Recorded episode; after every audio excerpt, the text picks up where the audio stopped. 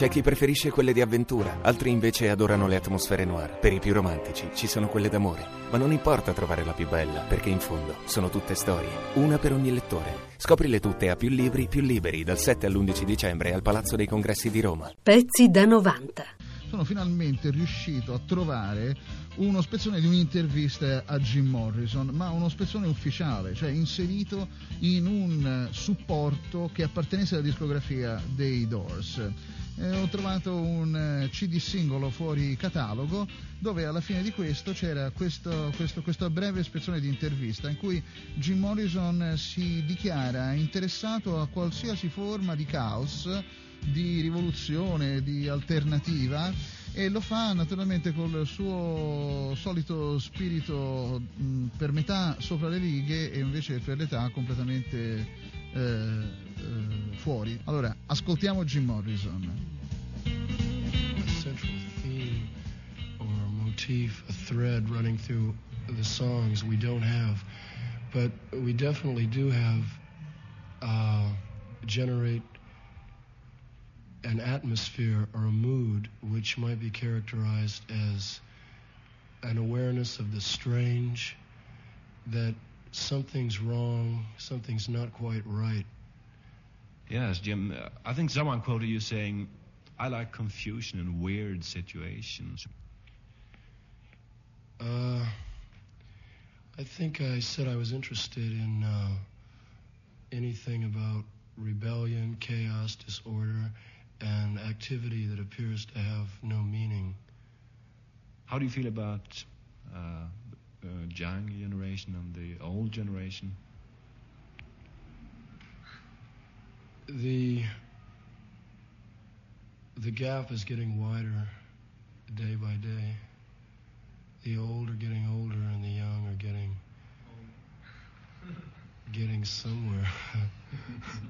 30 years old as well, or o- and over. But you still want to go on playing? Uh, how long do we want to go on playing? Il gap aumenta, i vecchi diventano più vecchi e i giovani, boh, i giovani chissà dove vanno i giovani, ma eh, suonerai ancora quando avrai 30 anni? Lui si deve essere voltato verso gli altri del gruppo e ha detto suoneremo ancora quando avremo 30 anni?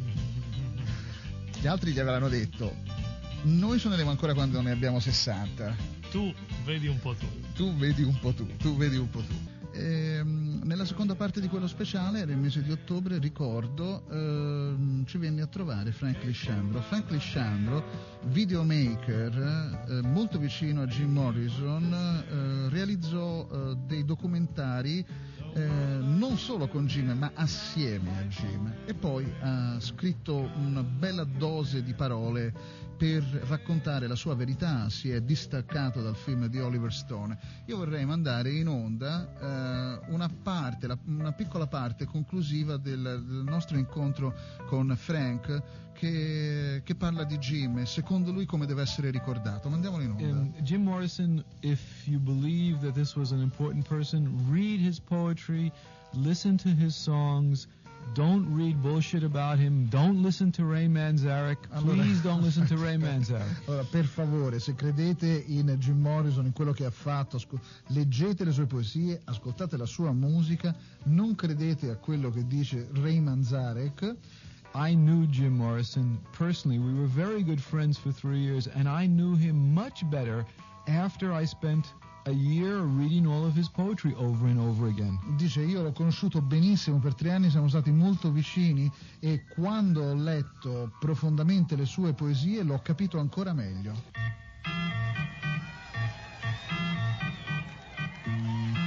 L'establishment resiste, ma sta crescendo un'autentica controcultura. Per alcuni, droghe psichedeliche come l'LSD aprono le porte della percezione. È un vastissimo terremoto culturale che sta letteralmente lacerando il paese. E dalle sue crepe nasce una band, The Doors. Name? Robbie Krieger. Age? 22 years old. Occupation? Uh, guitar. Name? John Densmore, Age? 23, Occupation? percussionist. Name? Raymond Daniel Manzarek, Age? born 21239. Occupation? Musician. Organist. Name? Uh, Jim. Occupation? Ecco, questo era un brano di When You're Strange, il film di Tom DiCillo di cui stiamo parlando. Prima avete sentito la voce fuori campo di Morgan nell'edizione italiana, in originale era Johnny Depp, che vi raccontava alcune cose. Poi mi piace spiegare quella cosa. Era una specie di format, perché lo si vede anche con i Beatles. Eh, una televisione che li intervista e gli chiede nome, età e professione. E tutti e tre rispondono mm, John Densmore, Robbie Krieger, Ray Manzarek, dicono l'età. eh, Robbie Krieger alla professione dice chitarra, cioè lui fa la chitarra. E poi quando gli chiedono nome, Jim. E a professione si mette a ridere, perché forse non lo sapeva nemmeno lui. Nel film di Tom DiCillo ci sono molte immagini dei concerti dell'epoca e sono impressionanti, perché è vero, nessuno ascolta la musica.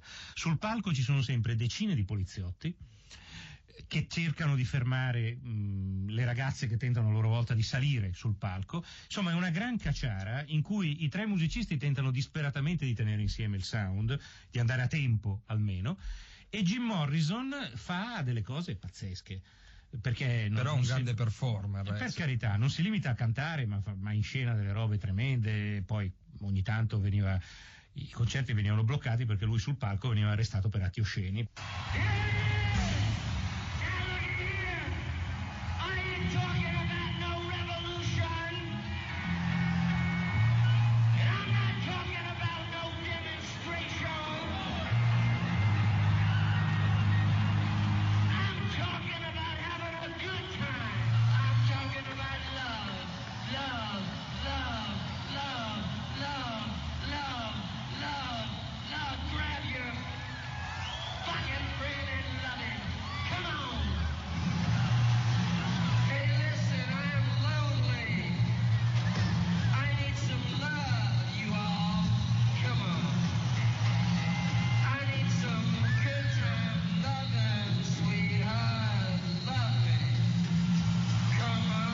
Qualcuno lancia un secchio di vernice arancione alla band.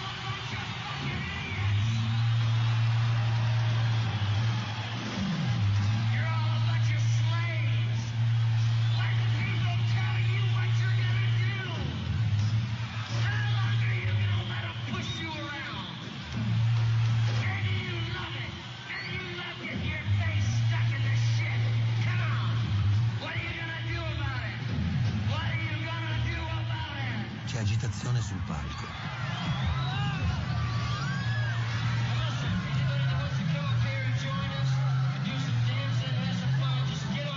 Un amico di Jim gli si avvicina e gli mette in braccio un agnellino.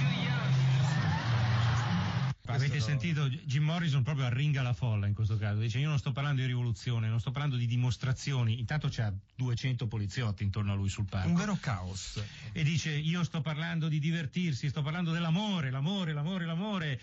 O io sono solo, ho bisogno d'amore e a questo appello naturalmente metà della sala tenta di salire sul palco per darglielo questo amore in termini molto concreti.